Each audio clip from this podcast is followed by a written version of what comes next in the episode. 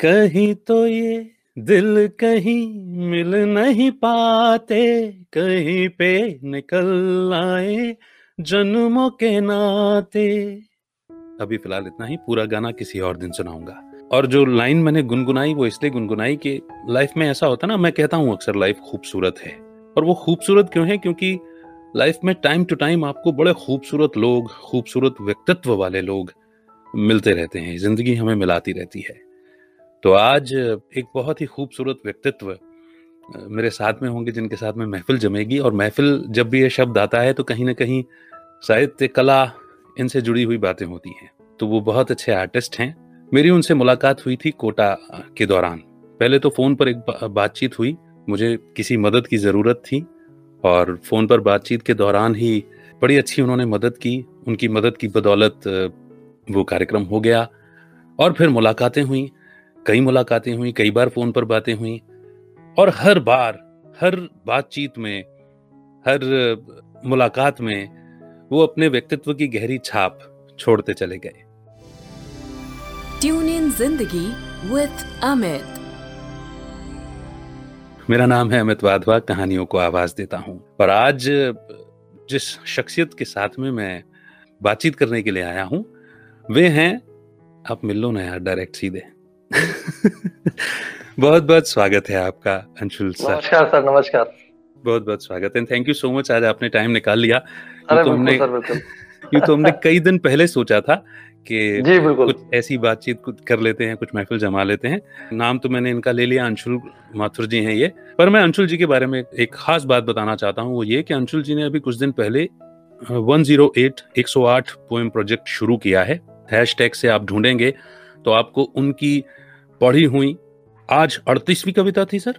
बिल्कुल सर आज अड़तीसवीं कविता पढ़ी अपन आज अड़तीसवीं कविता थी वो आपको लाइन से मिल जाएँगी इस हैशटैग से आप ढूंढेंगे तो। और मुझे ऐसा लगता है कि 21 दिन कर लेना 40 दिन कर लेना ये तो फिर भी एक बार को मानते हैं कि ताकत लगती है लेकिन 108 दिन तक बिना गैप किए हर रोज अपनी रचना रचना उसका उसका वीडियो बनाना और उसको अपने सोशल मीडिया प्लेटफॉर्म्स पर या जहाँ पर भी आप अवेलेबल हैं उन लोगों के साथ में साझा करना और हर रोज नित नए सब्जेक्ट लेकर के आना ये सृजन की एक पराकाष्ठा हुई सर। और 108 शब्द तो वैसे भी 108 का अंक जो है वो तो हमारे यहाँ वैसे ही बड़ा पावन पुण्य पवित्र माना जाता है।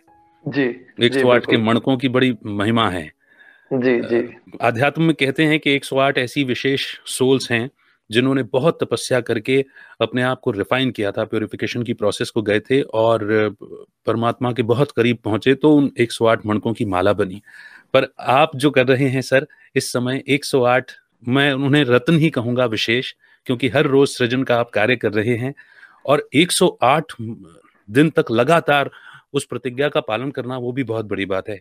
और जहाँ तक आज की बात कहूँगा तो आज भी आप मुझे मालूम है यात्रा कर करके एक शहर से दूसरे शहर में पहुँचे हैं और उसके बावजूद भी वो अड़तीसवीं कविता बकायदा राइटअप के साथ में और सब्जेक्ट के साथ में आई है। मेरी तरफ़ से बहुत सारी बधाई भी है शुभकामनाएँ भी हैं और चूँकि अच्छा प्रण है तो अच्छे कार्य में ज़रूर थोड़ी सी चैलेंजेस आते हैं विघ्न आते हैं मगर सफलता भी ज़रूर मिलती ही है तो सफलता की अग्रिम बधाइयाँ जी बिल्कुल। बहुत बहुत धन्यवाद सर। बहुत बहुत धन्यवाद। तो सर 108 प्रोजेक्ट के बारे में तो बात करनी ही करनी है। पर चूँकि हमने जब भी बात की ज़्यादातर काम के सिलसिले में की या फिर किसी रचना पर या किसी आर्टिस्ट पर कोई डिस्कशन हो गया वहाँ कर ली। और इससे ज़्यादा कभी हमको एक दूसरे को जानने की समझने की बहुत ज़्यादा ज़रूरत नहीं पड़ी। पर इस वक्त तो सर थोड़ा सा अपनी जर्नी के बारे में बताइए ना। कहाँ से अच्छा। क्योंकि मुझे मालूम है जहाँ तक आप एक बिज़नेस भी करते हैं आप स्टोरी टेलर भी हैं क्या खूबसूरत कहानी सुनाते हैं आप। और कविताएँ तो सड़क कभी पीछे वो बता ही रहा है कि कवि महोदय हैं आप। जी बिल्कुल तो जर्नी शुरू होती है मैं आपको लेके चलता हूँ आज से 20 साल पहले। बिल्कुल चलते हैं। ये बात है सन 2000 2001 की मैं था क्लास नवी या दसवीं में। जी। और मेरे घर में क्योंकि मैं काय स्कूल में जन्म लिया चित्रगुप्त हाँ जी। की संतान हमें डायरेक्ट डिसेंडेंट माना जाता है। और कलम दवात की हमारे यहाँ पूजा होती है। हाँ घर में बचपन से पढ़ने लिखने का तो शौक था किताबों के लिए कभी ना नहीं थी। वाह। तो वाह।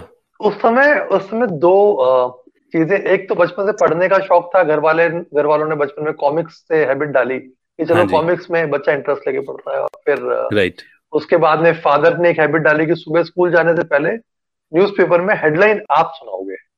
ओके तो तो मैंने न्यूज़पेपर पढ़ना चालू किया वहाँ से जनरल नॉलेज इंप्रूव होने लगी समसामयिक विषयों पे चर्चा होने लगी। तो कुछ चीज़ें ऐसी थी मैं मतलब मूव तो बहुत होता उन सब्जेक्ट से लेकिन मैं एक्सप्रेस नहीं कर पाता था। जी। आ, कई बार कोई मान लीजिए रेप का केस है कोई मर्डर हो गया कोई ऐसी घटना हो गई समाज में क्योंकि हमारे समाज के अलग अलग रूप है। कुछ बहुत अच्छे हैं कुछ बहुत विविध हैं। तो मैं बहुत मूव होता पर मैं कह नहीं पाता था उस बात को। ओके. फिर अपेरेंटली दो सन 2000 2001 के अंदर दैनिक भास्कर न्यूज़पेपर एक डेली न्यूज़पेपर है पत्रिका में भी आता था और दैनिक भास्कर में रसरंग करके न्यूज़पेपर में एक संडे को एडिशन आता था जिसके अंदर गजलें आती थी जी तो उस गजलों की खास बात ये थी कि उसमें नीचे जो डिफ़िकल्ट वर्ड आते थे उर्दू के उनके अर्थ लिखे होते थे okay. मैंने वहाँ से मेरा पोएट्री में थोड़ा इंटरेस्ट हुआ चालू चालू हुआ और उसी दौरान एक कविता छपी अटल जी की तनमन हिंदू रग रग हिंदू हिंदू जीवन मेरा परिचय। जी।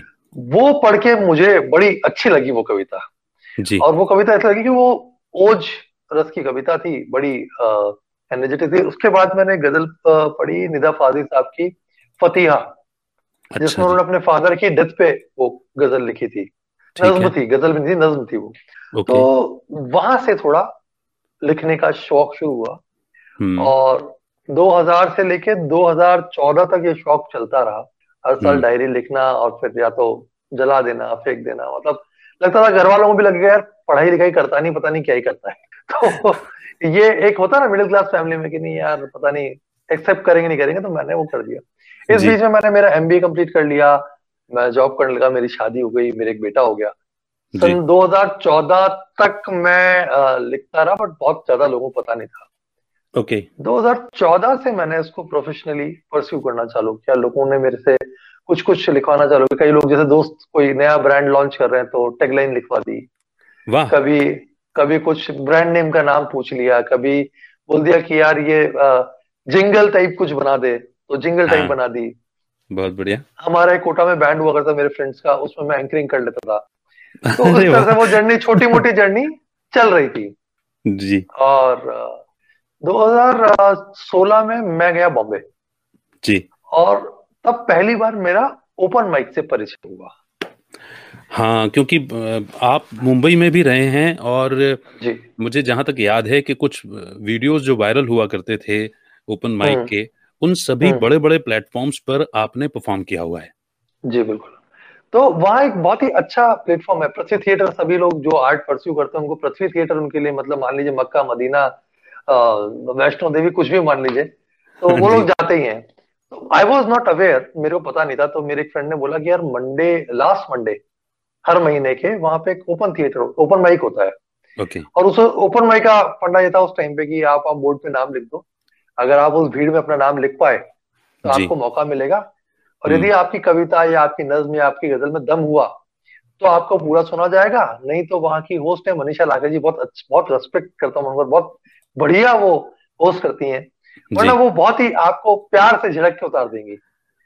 तो ये खौफ बैठ गया था मन में। मैं पहली बार गया पहली प्रोफेशनली कविता मैंने वहीं पढ़ी। जी। और वो कविता पढ़ी थी कि बहुत गुबार है दिलों में पर निकलता क्यों नहीं है? हम्म। जम गया स्याह तार सा पर पिघलता क्यों नहीं है? थोड़ी नफरत तुम्हारे दिलों में है थोड़ा गुबार हमारे दिलों में है थोड़ी गुर्बत हमारे दिलों में है रोज ये मुखौटा दोस्ती उतरता क्यों नहीं है? तो ये मैंने वहाँ ये मैंने वहाँ पढ़ी और बहुत इस पर तारीफ़ मिली वो लोग as an token of appreciation वो सुलेमानी चाय वहाँ मिलती है कैफ़े में वो फ्री ऑफ़ कॉस्ट वो पिलाते हैं पच्चीस रुपए की चाय आती है। वो मेरे को उन्होंने अप्रिशिएट किया उसके थ्रू और वहाँ उसके बाद हैबिटेट पे परफॉर्म किया करीब तीन चार दफ़ा। वहाँ पे भी आ, हर ट्यूसडे शायद मंडे ट्यूसडे वहाँ पे पोएट्री नाइट होती थी। वहाँ पे करना चालू किया। और वहाँ से फिर वो जर्नी शुरू हुई। इस बीच में कोटा वापस आया। मैंने कोटा आके मेरे कजिन के साथ में हम लोगों ने एक ओपन माइक चालू किया। उसमें मेरे दो बहुत गजब का किया आपने सर। बकायदा आपने कल्चरल हब बनाया। मैं ये तो ऊपर वाले की कृपा क्योंकि इसमें दो तीन लोगों का बड़ा महत्वपूर्ण योगदान था। जी मैं जी, तो खैर हम तो मैं तो बहुत ही छोटा सा आदमी हूँ लेकिन इसमें एक तो मेरा कजिन जिसकी वो जगह थी और उनके पार्टनर्स का। और जो वहाँ पे अवेलेबल है उनके पार्टनर्स हैं कोटा के अंदर। उसके अलावा मेरे एक मित्र हैं रोहित जी। रोहित जी बहुत अच्छे कवि हैं। वो जॉब करते हैं तो वो उनको भी कविता का शौक है तो हम तीनों ने मिलकर डिसाइड किया कि हम वहाँ पे ये चालू करेंगे। हम्म। हमने तीन लोगों से शुरू किया था। जी। और हम इनको हम इसको एक इवेंट में सौ सवा सौ लोगों तक तो लेके चले गए थे। और करीब करीब हमने उसमें छब्बीस सत्ताईस एपिसोड किए।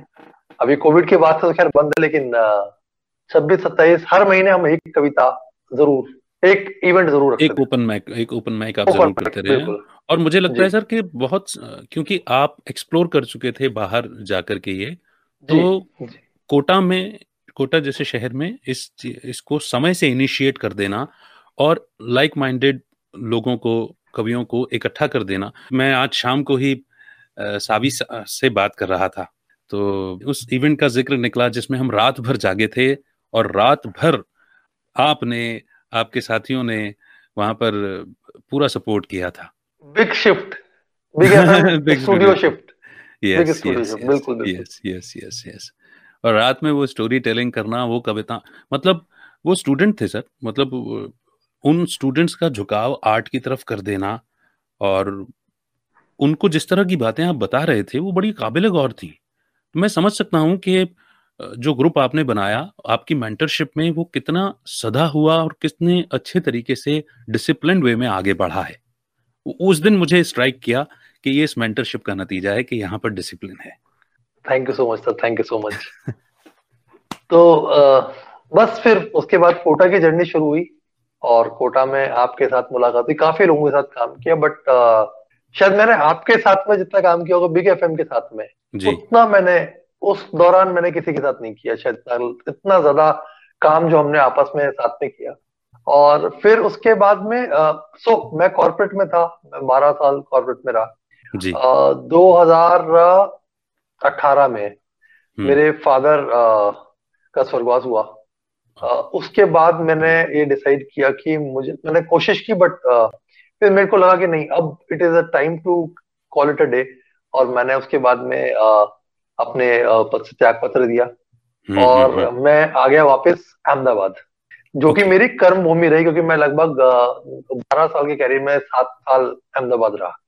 तो उस शहर से मतलब ये मान लीजिए क्या होता है ना कि एक आपका मायका होता है और एक आपका ससुराल हो जाता है। और हाँ आपको मायके से ज़्यादा ससुराल से प्यार हो जाता है बस की वैसा ही है। तो इस इस रिश्ते में इस, इस रिश्ते में ससुराल की विजय हुई और मैंने तय किया कि मैं अहमदाबाद में अपना बेस बनाऊँगा। वाह। मैंने दोबारा एडवर्टाइजिंग की पढ़ाई की। Okay. और और साथ में अपना बिज़नेस चालू किया एक छोटी सी एजेंसी चालू की। Right. जिसको अभी चला रहे हैं गूंज मीडिया क्राफ्ट एल करके। जिसमें हम लोग एडवर्टाइजिंग का काम करते हैं। हम एड फ़िल्म बनाते हैं। हम फ़िल्म शूट करते हैं लोगों के लिए। बहुत और बहुत छोटे स्केल पे है लेकिन ठीक है। मतलब शौक जो है वो बिज़नेस में तब्दील हो गया। बस बस वही कोशिश की और उसी को तैयार किया। बहुत सही। और फिर आया ये समय कोविड का जी। जिसने हमारी जिंदगियों को बदल दिया। Exactly exactly. क्योंकि क्योंकि जिसने ये मेरे को लगता है कि कोविड एक ऐसा समय था जिसने आ, हमें ये वापस एहसास दिलाया कि इंसान के तौर पे हम आ, इस ब्रह्मांड में एक कण भर भी नहीं है। हम प्लानिंग करते हैं कि मैं ये कर लूँगा अगले मेरा ये प्लान है ये टारगेट है ये मैं अचीव कर लूँगा फिर मैं ये करूँगा। हाँ फिर मैं मेरी एक और ख्वाहिश पाल लूँगा उस ख्वाहिश को जब पूरा हो जाएगा वो ख्वाहिश पूरी हो जाएगी तब एक नई ख्वाहिश पैदा करूँगा फिर उसको पालूँगा पोसूँगा बड़ा करूँगा। वो पूरा जो था प्रोसेस उसको ब्रेक किया और समय मिला सोचने का लिखने का अपने काम पर वापस से झांकने का। और क्योंकि मैं इतने सालों से लिख रहा था तो मेरे मन में कहीं ना कहीं ये था कि मैं एक्सप्लोर करना था कि मेरा काम मैं लोगों तक पहुंचाऊं। और हर एक कलाकार की जैसी इच्छा होती है कि मैं अपना काम लोगों तक पहुंचाऊं, लोगों को बताऊँ कि मैं क्या लिख रहा हूँ और फिर लोगों की राय लू। अच्छा बुरा जो भी, ये समय तय कर सकता है, ये लोग तय कर सकते हैं। तो किसी ने मेरे को सुझाया कि आप किताब छपवा लो। किसी ने कहा कि आप एक सेकेंड अपन होल्ड कर सकते हैं क्या? ये शायद डिस्कनेक्ट हो गया मुझे लगता है। लीजिए हम फिर से कनेक्ट हो गए हैं। मैं अंशुल सर से कह ही रहा था कि अच्छे काम में थोड़ा सा इतना ही बोलने दिया उन्होंने मुझे और आगे की बात आप ही कर दो सर। तो अच्छे काम में थोड़ा सा ना विघ्न आता है ना तो वो शगुन होता है बेसिकली कि ठीक है आप सही रास्ते पे हो सही जा रहे हो। बहुत खूब बहुत खूब बहुत खूब। तो सर आप बता रहे थे कि कोविड आया और कोविड ने रियलाइज़ कराया कि हाँ। इंसान जो दम से भरा हुआ अपने आप को बहुत कुछ समझता है वो कुछ भी नहीं है। वो कुछ भी नहीं है। तो वहाँ पे वहाँ पे ये रियलाइज़ हुआ काम अच्छा कोविड के दौरान लोगों के पास काम नहीं था। जी। और ऊपर वाले की कृपा से उस टाइम मेरे पास बहुत काम था तो मैं सोच नहीं पाया। लेकिन मेरे मन में कहीं ना कहीं ये चल रहा था कि मैं अपना काम लोगों तक पहुंचाऊं कैसे? जो मैं जो मैं करता हूँ जो मेरे जो मुझे पसंद है कि ऐसा भी तो होगा ना और लोग भी होंगे जिनको वो पसंद होगा। Right. तो ये सोच के मैंने ये तय किया कि मैं कुछ तो करूँगा और लोगों ने मेरे को कहा कि आप किताब छपा लो। किसी ने कहा आप गाने लिखो म्यूजिशियंस के साथ बैठ के गाने बनाओ। बट हाँ वो समय पॉसिबल नहीं था। और फिर आर्टिस्ट के लिए कहावत मशहूर है कि बड़े मूडी और आलसी होते हैं। बहुत सोच के तसल्ली से और उस तरह। तो मैं हाँ बहुत समय सोचता रहा फिर मेरे को लगा कि नहीं ऐसे नहीं होगा। एग्जीक्यूशन हम्म। पे ले जाना पड़ेगा और मैंने तय किया कि मैं मेरी चुनी हुई 108 कविताएँ जो मैंने लिखी हैं खुद ने okay. या जो मैं लिख रहा हूँ वो हाँ लोगों तक पहुंचाऊँगा हर रोज एक और 108 करने के पीछे मकसद ये था कि पहले तो यह है कि भाई 21 कविताएँ करें हाँ। फिर आया इक्यावन करें जी फिर आया कि जब करनी है तो छोटा मोटा क्यों करें मतलब कि वो हमारे वहाँ एक कहावत है। जब सिरी फोड़ना है तो कंकर से क्यों फोड़ना है? फिर भाटे सीधे मारो तो वाली बात तो हमने मैंने तय किया कि अपन सेंचुरी मारेंगे। जी, फिर जब सौ एक सौ एक की बात आई तो मैंने कहा एक सौ आठ बाबा बोले का प्रिय अंक है। बिल्कुल बिल्कुल बिल्कुल। मैं बाल मैं बाबा भोले भंडारी का बड़ा मतलब उनके अंदर मेरी आस्था है। तो मैंने कहा कि बाबा भोले भंडारी का नाम लिया अमरनाथ बाबा का। और 108 का डंका बजा दिया। अच्छा बजाने से पहले मैंने किसी से राय भी नहीं की किसी से सलाह भी नहीं करी।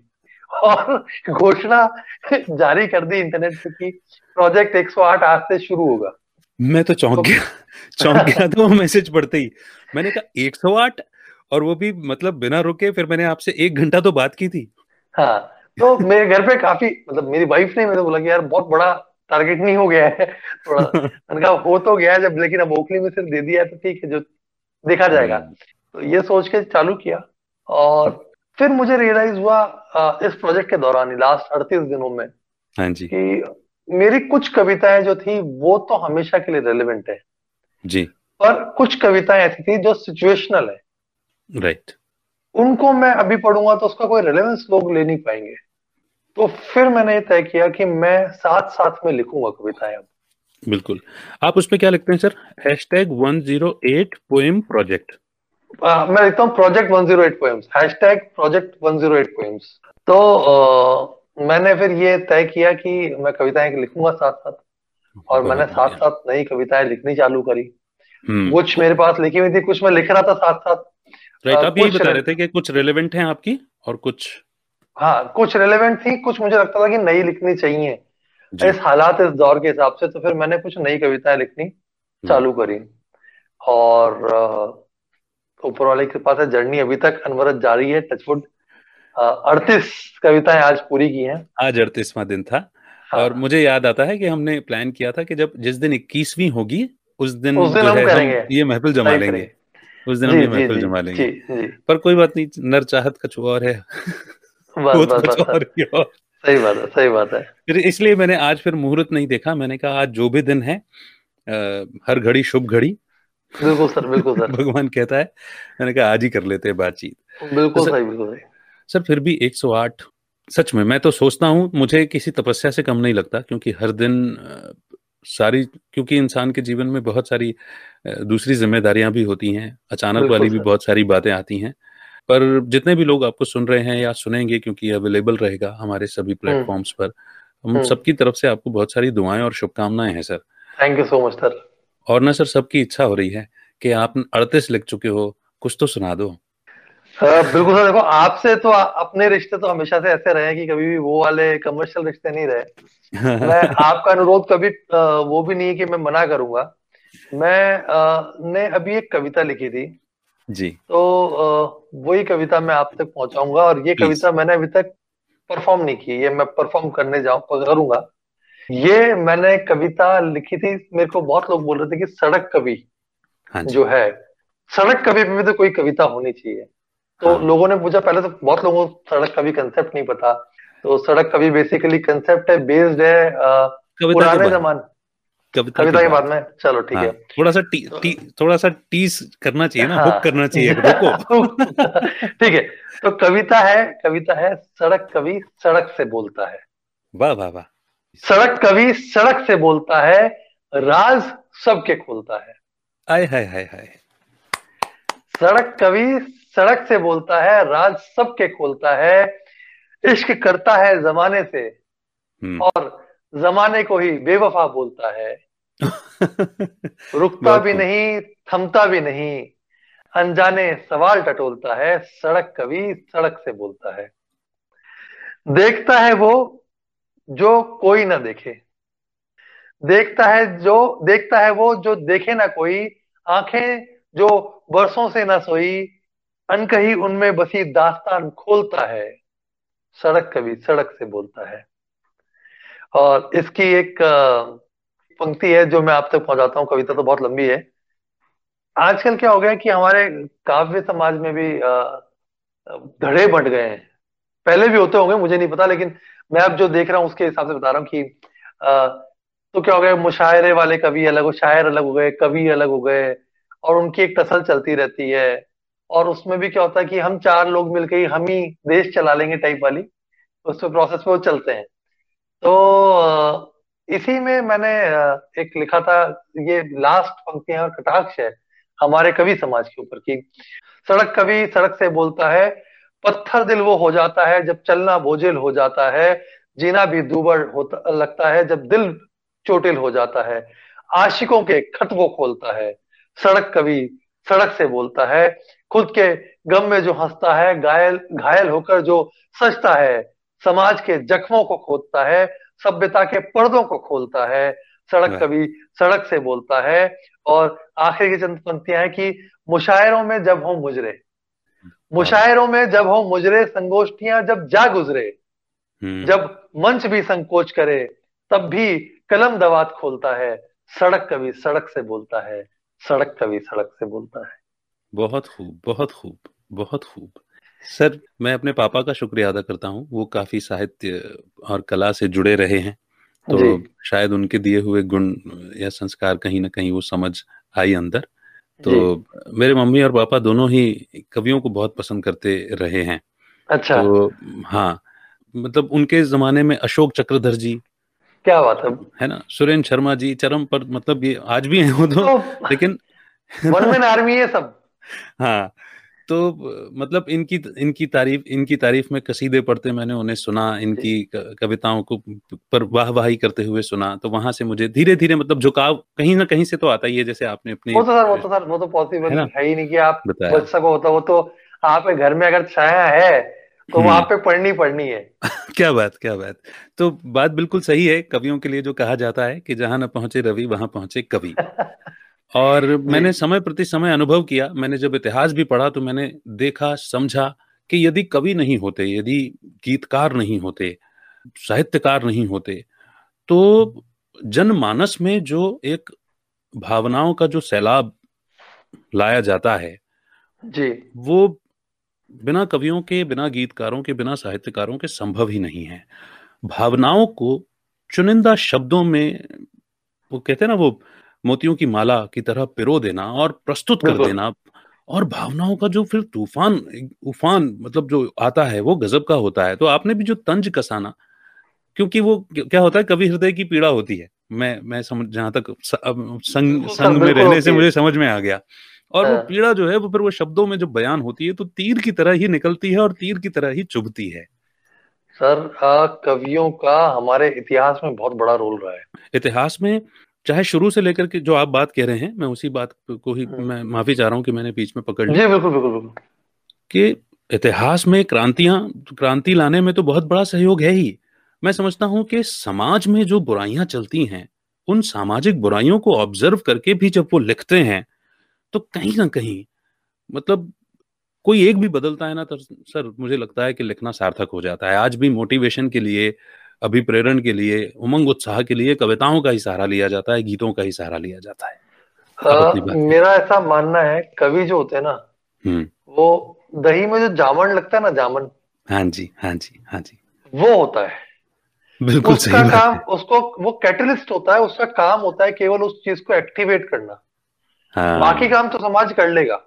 और ये इतिहास साक्षी रहा है कि पृथ्वीराज चौहान के समय से लेके जब उनके चंद्र बरदाई जी ने कहा कि चार वंश अष्ट अष्ट अंगुल ये है प्रमाण हाँ, हाँ अंगुल अष्ट प्रमाण। पीछे सुल्तान है। पीछे सुल्तान है मत चुके चौका मत चुके चौहान और वहाँ से लेकर और वो तीर चलाते और वहाँ से लेकर और फिर आप आ जाइए कि बुंदेले हर बोलों के मुँह हमने सुनी कहानी थी खूब लड़ी मर्दानी वो तो झांसी वाली अच्छा, रानी थी। क्या और फिर वहाँ से कि, कि उसके बाद आप आ जाइए आज़ादी के अंदर की जब बोलते हैं कि सरफरोशी की तमन्ना अब हमारे दिल में है देखना है ज़ोर ज़ोर कितना बाजुए कातिल में है। हम अभी से क्या बताएँ क्या हमारे दिल में है?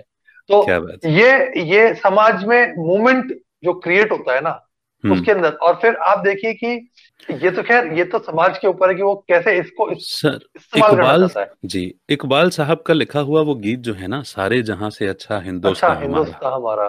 उन्होंने अपने कॉलेज में पढ़ करके सुनाया था सर पहली बार मैंने जब ये बात समझी जानी तो मैं समझा कि अगर ये कवि शायर नहीं होते और सोचिए ना सारे जहाँ से अच्छा हिंदुस्तान हमारा और आज हम किन झगड़ों में पड़े हुए हैं लिखने वाला कौन है कहने वाला कौन है कितनी खूबसूरती से sir line over the period of time divide जो है वो बहुत ही क्लियर हम्म। हो गया है जो रेखाएँ धुंधली थी।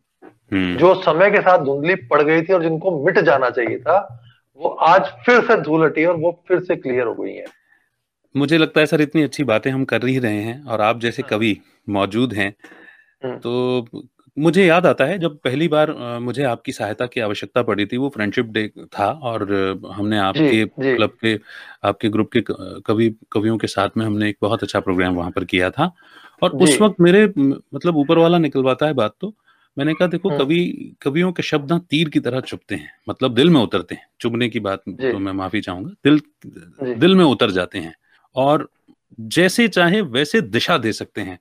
समाज को लोगों के विचारों को प्रभावित कर सकते हैं। तो कहीं ना कहीं ये मुझे लगता है कि जो लाइन बहुत गहरी हो गई है जिसकी आप बात कह रहे हैं ये हल्की भी हो जाएगी बल्कि मैं तो कहता हूँ मिट जाएगी यदि सभी लोग सही दिशा में काम करते रहे हाँ और फिर आपका तो रोल बहुत इंपॉर्टेंट हो जाता है सर। कुछ ऐसा लिखना ही होगा कि जी। लाइन मिटा दे कोई। तो सर यही सॉरी आप बताइए। पहले आप अपनी बात कीजिए पूरी। मैं सर वही कह रहा था कि यही यही हरबोलों से जो बुंदेल के जो हरबोले थे जिन्होंने हमें झांसी की रानी लक्ष्मीबाई की कहानी सुनाई मैं उसी से हाँ। तो बस सर आप बुंदेलखंड के बैठे हो कि मतलब ग्वालियर दतिया झांसी मुरैना ललितपुर। हाँ एक जमाने में मेरी टेरिटरी हुआ करती थी मैं एमपी पोस्टेड था मैंने सब देखा है। तो तो वहीं से ये इंस्पिरेशन मिली कि पहले के जमाने में ना इतिहास को गागा कर सुनाया जाता था।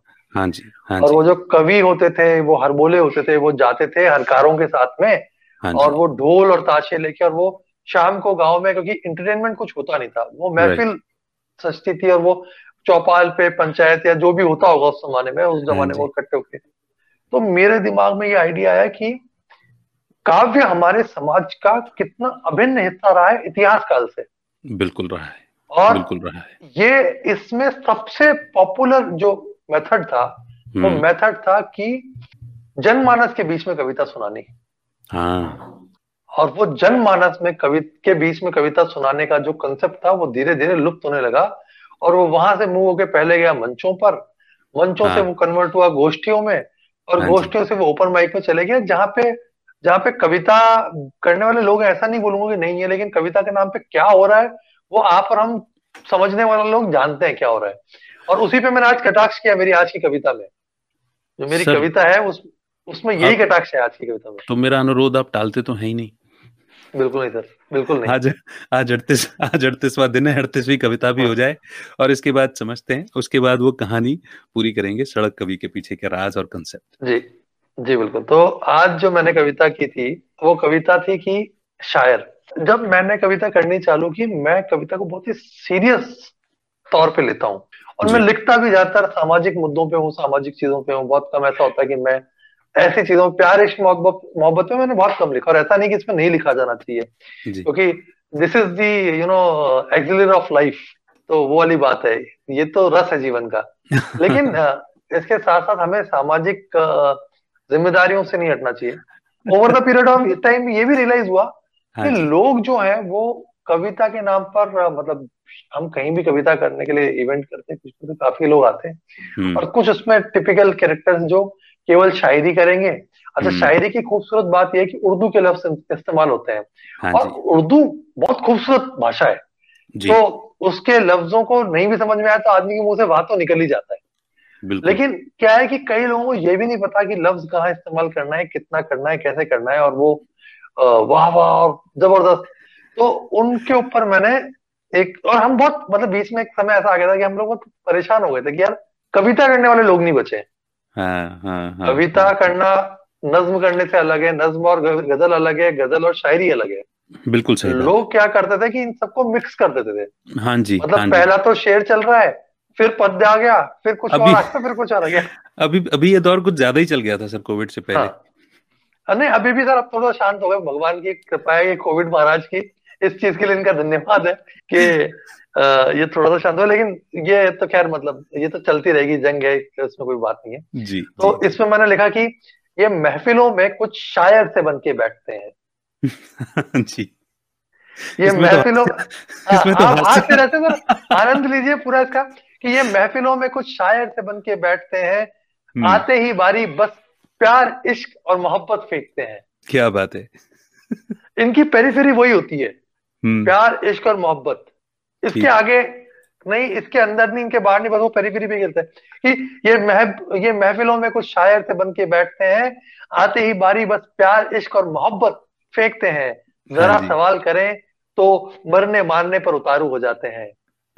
ये नकली है सारे मौके पर बाजारू हो जाते हैं। अरे बाबा। असल इसकी अगली पंक्तियाँ सुनिएगा कि ये क्या होता है कि जैसे आप नहीं बुलाओगे हाँ आपने इनवाइट नहीं किया या आप या तो आ जाएँगे। और अच्छा नहीं भी आएँगे ना तो क्या करेंगे ये खुद ही महफिल बना लेंगे चार पाँच लोगों का एक गुट बनाएँगे खुद ही महफिल सजा हम्म। लेते हैं। तो ये कहते हैं कि कि कोई बुलाए ना बुलाए ये खुद महफिल जमाते हैं। और कदरदान मिले ना मिले बोलियाँ खुद लगाते हैं इरशाद इरशाद मुकम्मल मुकम्मल कहते हैं। इरशाद इरशाद मुकम्मल मुकम्मल कहते हैं ये क्या जाने सनम कान मेरे क्या क्या सहते हैं? तो और आखिर की आखिर की तीन चार पंक्तियाँ वही ऐसे कि उर्दू में फारसी फारसी में अरबी मिला देते हैं। जी। उर्दू में फारसी फारसी में अरबी मिला देते हैं। ये शायर हिंदी में अंग्रेज़ी की गज़ल बना देते हैं। और मैं क्या जानता हूँ कि शायर होना क्या है? हम्म। मैं क्या जानता हूँ कि शायर होना क्या है? ये आफत है जादू है टोना है क्या है? और क्या कमाल बहुत खूब लफ्जों की बाजीगरी ये बोलते हैं वहाँ ऐसी महफिल में आप बैठोगे ना और क्या कमाल भाई साहब लफ्जों की बाजीगरी था वो आपकी तारीफ़ में बोलते कि क्या कमाल बहुत खूब लफ्जों की बाजीगरी ये तुकबंदी नहीं ज़बरदस्ती नहीं तो क्या है? ये बहुत खूब मेरे मन में हमेशा एक जिज्ञासा थी सर। आपके प्रहार और आपके कटाक्ष से आज मैं भी हिम्मत कर सकता हूँ वो सवाल करने की कि हालाँकि आपने खुद ही ज़िक्र कर दिया कि ये मतलब एक पक्ष या एक कुछ ग्रुप जो है वो कवियों में से एक इसी तरह से वो बदनामी को भी पाता है और वो यही बात सुनने को आती है कि यार नहीं सुनना होता तब भी सुना जाता है। ये बिल्कुल सही बात है देखो मुझे भी तुकबंदी आ गई आपसे बात करते करते। ये बिल्कुल बिल्कुल बिल्कुल बिल्कुल सही बात है बिल्कुल ये ऐसा होता है सर अच्छा ये ये दौर तो खैर हर कवि हर शायर की ज़िंदगी में आता है क्योंकि जब वो लिखने लगता है ना हाँ जी। तो वो ईगरनेस होती है कि यार मैं लिखा हुआ किसी को सुनाऊं उसमें कोई हाँ। बुराई नहीं है। और आपको बहुत आ, उसमें बोलते हैं रिजेक्शन बहुत मिलते हैं। सबसे पहले तो घर वाले कहते हैं क्या सुनाएगा? नहीं सुननी भैया तू हमें काम करने दे। ठीक है लेकिन क्या है वो कोई बुराई नहीं है मतलब। बुराई प्रॉब्लम कहाँ आती है बताऊँ आपको? ये मेरे में भी कमी थी। ये आ, मुझे लगता है कि जितनी जल्दी रियलाइज़ हो जाए तो अच्छा है। जी। आ, मैं बहुत सीरियस कविताएँ लिखता था।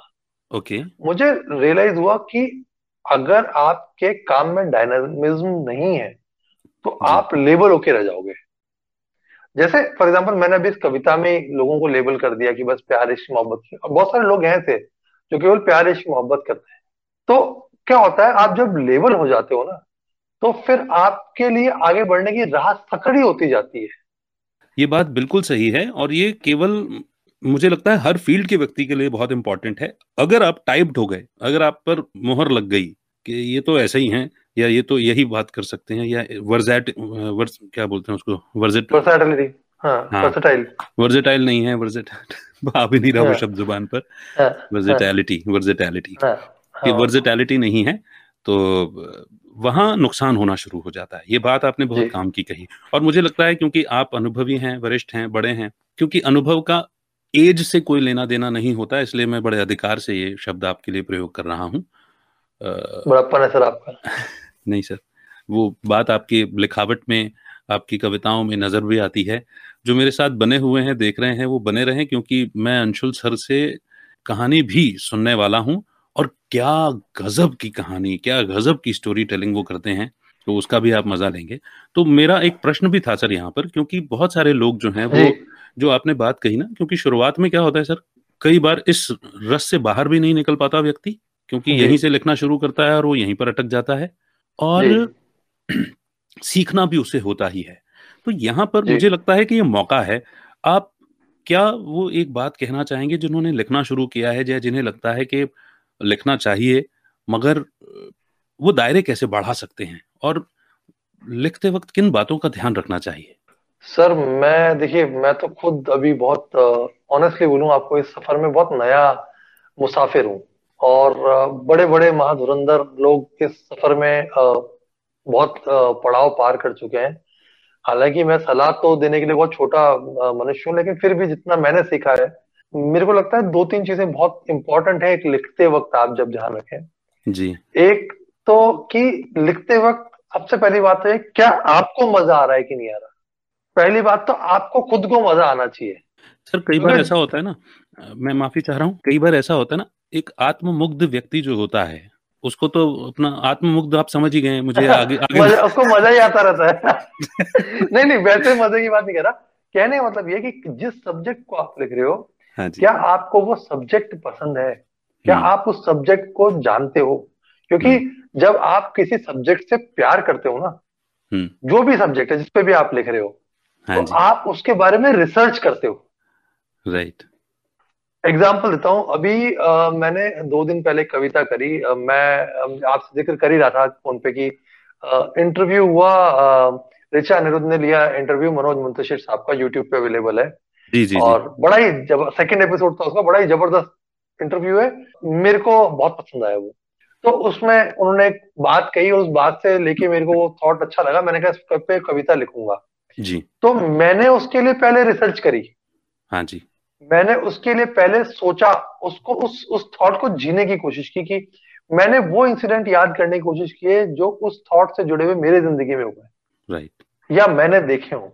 हाँ जी। तो उससे एक तो ऑथेंटिसिटी आती है आपके लिखने में।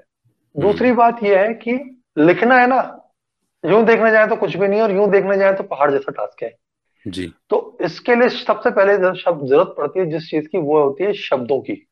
राइट लोग कहते हैं यार हम लिख नहीं पाते शब्द नहीं हम्म। आते। हम्म। तो मैं बहुत पहले एक हमारे मैं इंग्लिश सीखने जाता था उस टाइम पे। मेरी अंग्रेज़ी बड़ी कमज़ोर हुआ करती थी कोटा में बड़े फ़ेमस तो प्रोफेसर हैं। है सर। जिनके जिनके जिनकी कृपा से मेरा लिटरेचर में और इंटरेस्ट बढ़ा प्रोफेसर सील गंगन और उनके बेटे विपुल गंगन साहब उन्होंने मेरे लिए अपने घर की लाइब्रेरी खोल दी और कहा तुम्हें जो किताबें पढ़नी है पढ़ो। तो उनके बारे में ऐसा कहा जाता था कि वो साल में सात दिन की छुट्टी लेते हैं और एक डिक्शनरी पूरी खत्म कर देते हैं पढ़ के। वाह। इंग्लिश के प्रोफेसर थे। आप वर्ड बोलिए वो वर्ड के आपको चार सिनोनिम्स बता देंगे पाँच एंटोनिम बता देंगे दुनिया भर की चीज़ें बता देंगे। और वो वर्ड बना कैसे?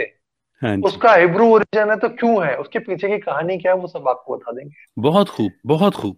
इज़ दैट लर्नेड तो वहाँ से वहाँ से मेरे को लगता है कि एक चीज़ ये कि जो लिखना चाहते हैं पढ़ने हम्म। की हैबिट डाले। जो कहते हैं ना जितने भी लेखक लोगों से आप मिलेंगे या जो भी आर्टिस्ट होंगे बोले पढ़ो उससे दो फ़ायदे होते हैं। एक तो आपको विजन मिलता है राइट दूसरे का पॉइंट ऑफ़ व्यू मिलता है और हाँ दूसरी चीज़ आपकी वोकेबलरी इंप्रूव होती है आपको पता नहीं था तब भी। बिल्कुल सही। क्योंकि जो वर्ड आपको समझ में नहीं आएगा आप उसको ढूंढोगे उसका आंसर ढूंढोगे और आजकल तो मोबाइल अवेलेबल है। तो मोबाइल पे आप तुरंत मीनिंग ढूंढ लेते हो कि इसका मतलब क्या हुआ। तो आप एक तो उसको रस लें जिस चीज़ को आप लिख रहे हैं और फिर पहले ड्राफ्ट में सेटिस्फाई मत हो कभी मत होना। हालाँकि ये कमज़ोरी मेरे में भी है मैं कई बार लगता है यार अच्छा लिख दिया ठीक है। ठीक लग रहा है देखने में ठीक लग रहा है। क्योंकि हर हाँ आदमी को अपना लिखा हुआ अच्छा लगता है।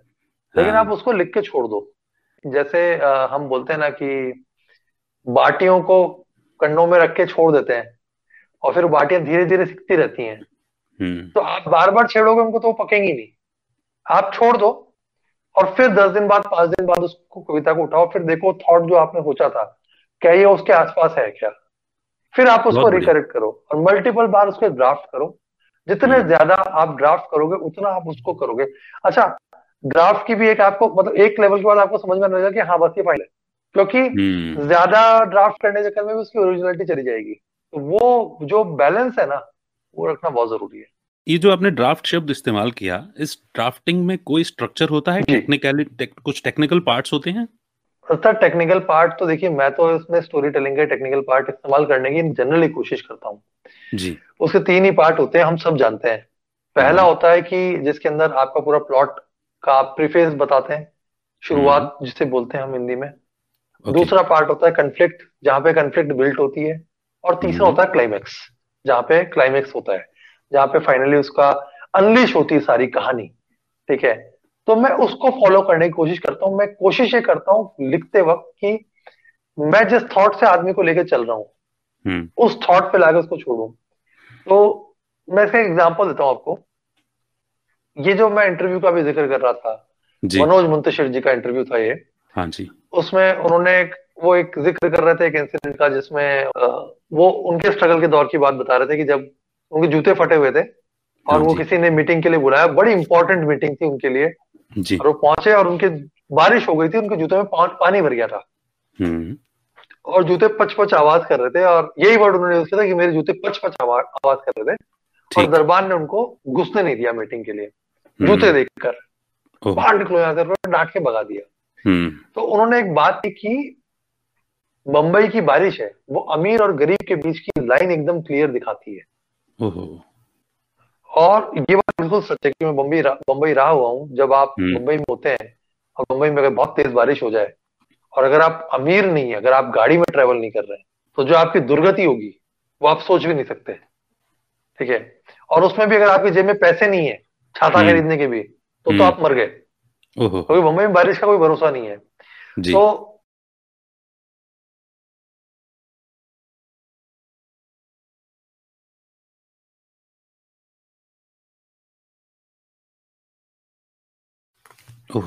मैंने आपको पूरी प्रस्तावना बता दी कि मैंने कविता क्यों लिखी थी ठीक है? बिल्कुल अब इसमें आप देखिए अमीर और गरीब के मौसम के बीच का अंतर दिखाया है मैंने इसमें कि जी। मौसम बोलते हैं अक्सर पर्दे खोलते हैं अक्सर बता देते हैं औकात क्या है बांट देते हैं मिनक अक्सर मिनक मतलब इंसान। मौसम बोलते हैं अक्सर पर्दे खोलते हैं अक्सर बता देते हैं औकात क्या है बांट देते हैं मिनक अक्सर। सर्दियों में गर्म कॉफ़ी लिए हाथ में झांकती निगाहें छतों से देखती है दौड़ते शहर और कोने में ठिठुरते भिखारी अक्सर। दरख्तों से झड़ते पत्ते इकट्ठे हुए पार्क की बेंचों पर और उन पर लिपटे हुए जोड़े फुटपाथ पर समेटे हुए पत्ते मजदूर अक्सर। और चमकते लहलहाते खिलखिलाते खेतों में खड़े फ़ोटो खींचते संजोते हम्म। हैं खूबसूरत यादें हम्म। और काटते संभालते उठाते फ़सलें किसान अक्सर। और मैखाने आबाद रहते बेखबर तपती झुलसती शामों में बुझाते प्यास घूट भर के इंतज़ार में पानी के कई रहते खड़े अक्सर। और लास्ट की ये चार लाइनें मनोज जी के नाम और ऋचा जी के नाम जिन्होंने इतना खूबसूरत इंटरव्यू लिया और उन्होंने मेरे को थॉट दिया कि भीगने से बचने को चलते बंद बख्तर सी गाड़ियों में। भीगने से बचने को चलते बंद बख्तर सी गाड़ियों में जल्दी में रहते हैं बहुत छींटे उड़ा देते हैं राहगीरों पर अक्सर।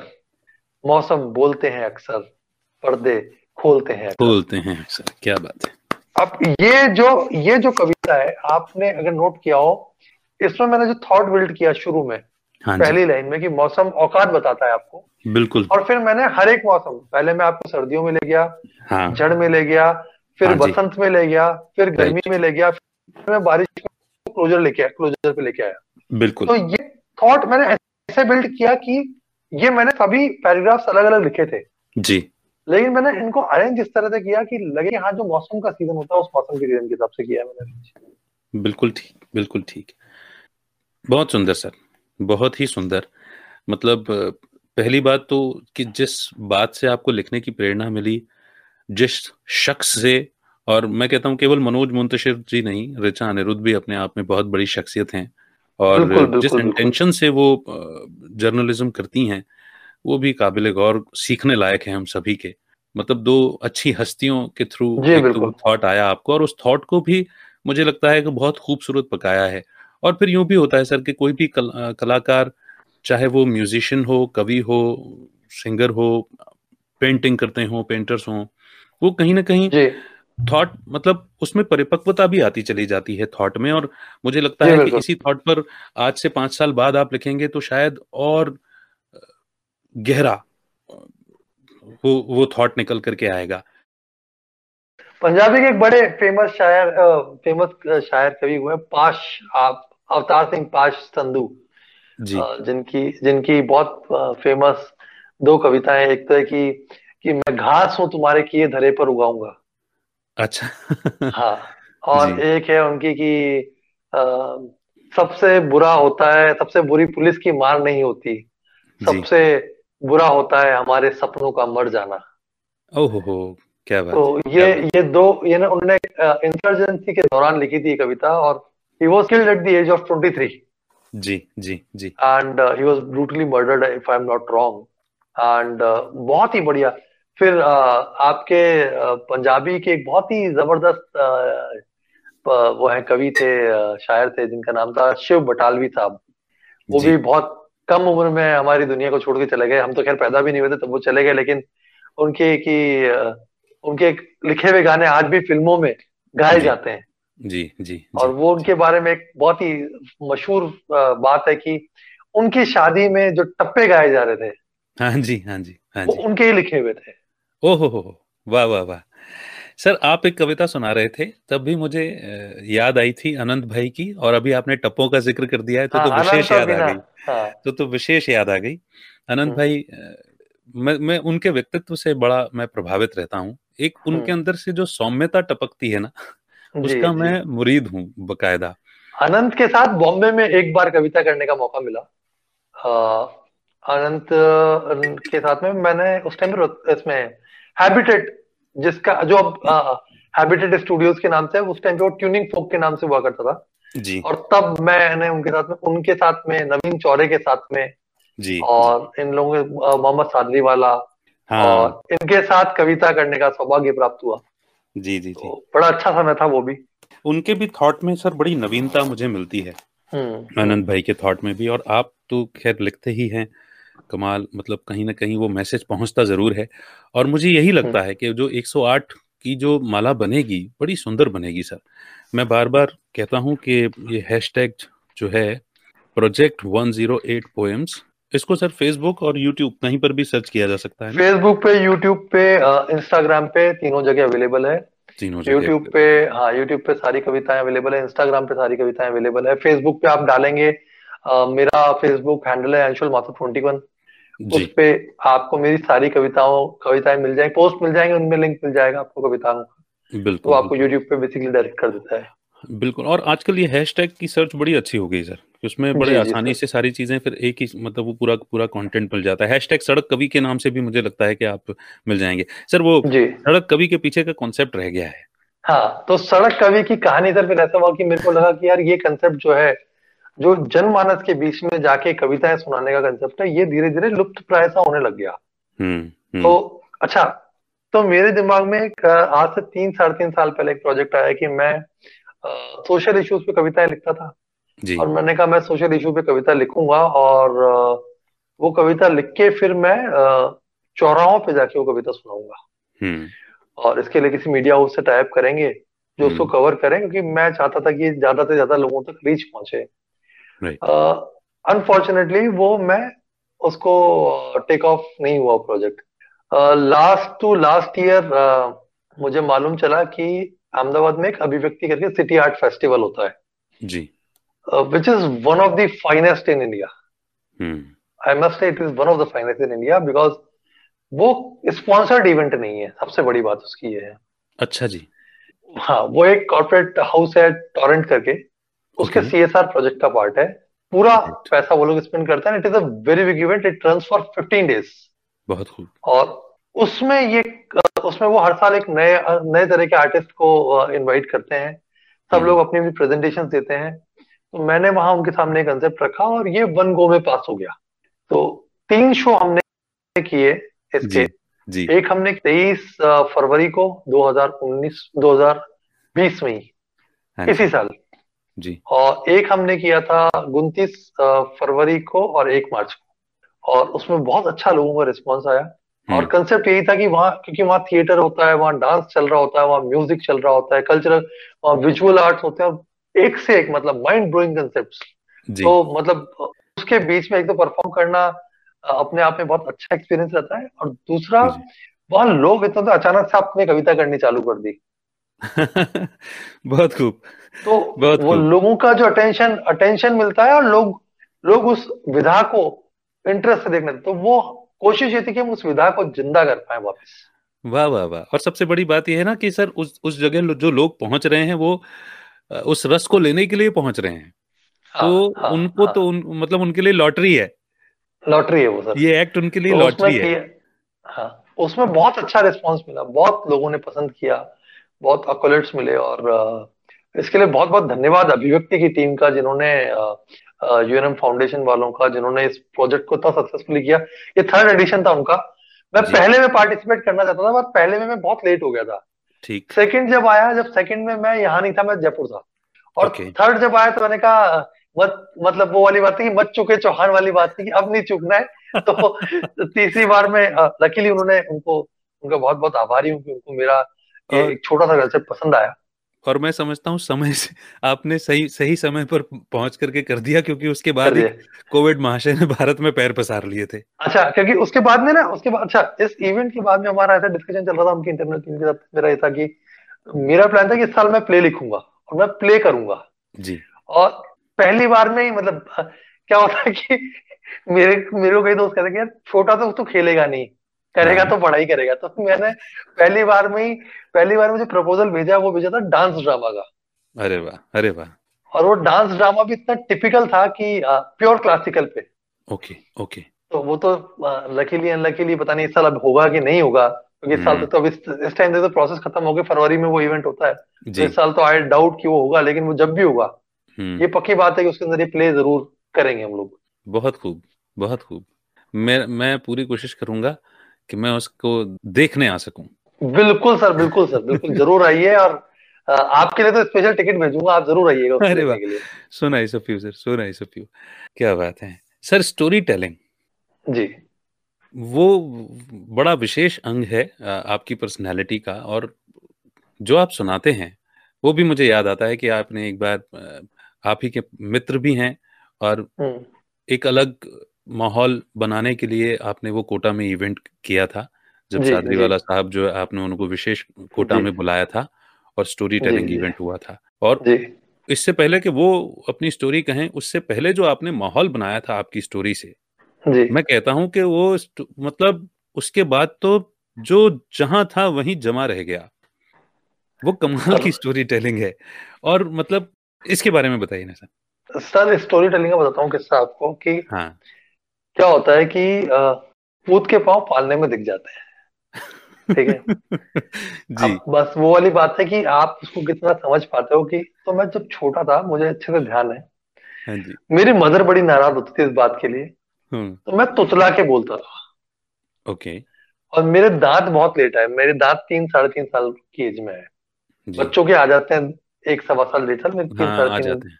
साल की मतलब बहुत दांत काफ़ी लेट आए। एग्जैक्ट एज तो मुझे भी नहीं पता हम्म। लेकिन जैसे घर वाले बताते कि दांत काफ़ी बाद में और मैं तुतला के बोलता था।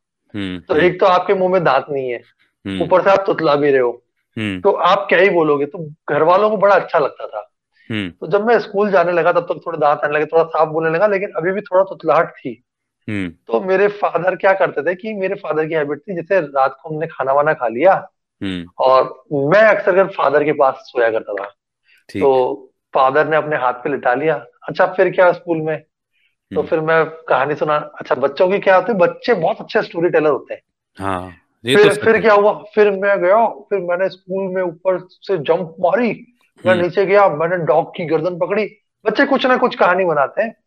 और मेरे फादर को मेरी मदर बहुत टोकती कि तुम इसे बहुत बातूना बना दे रहे हो।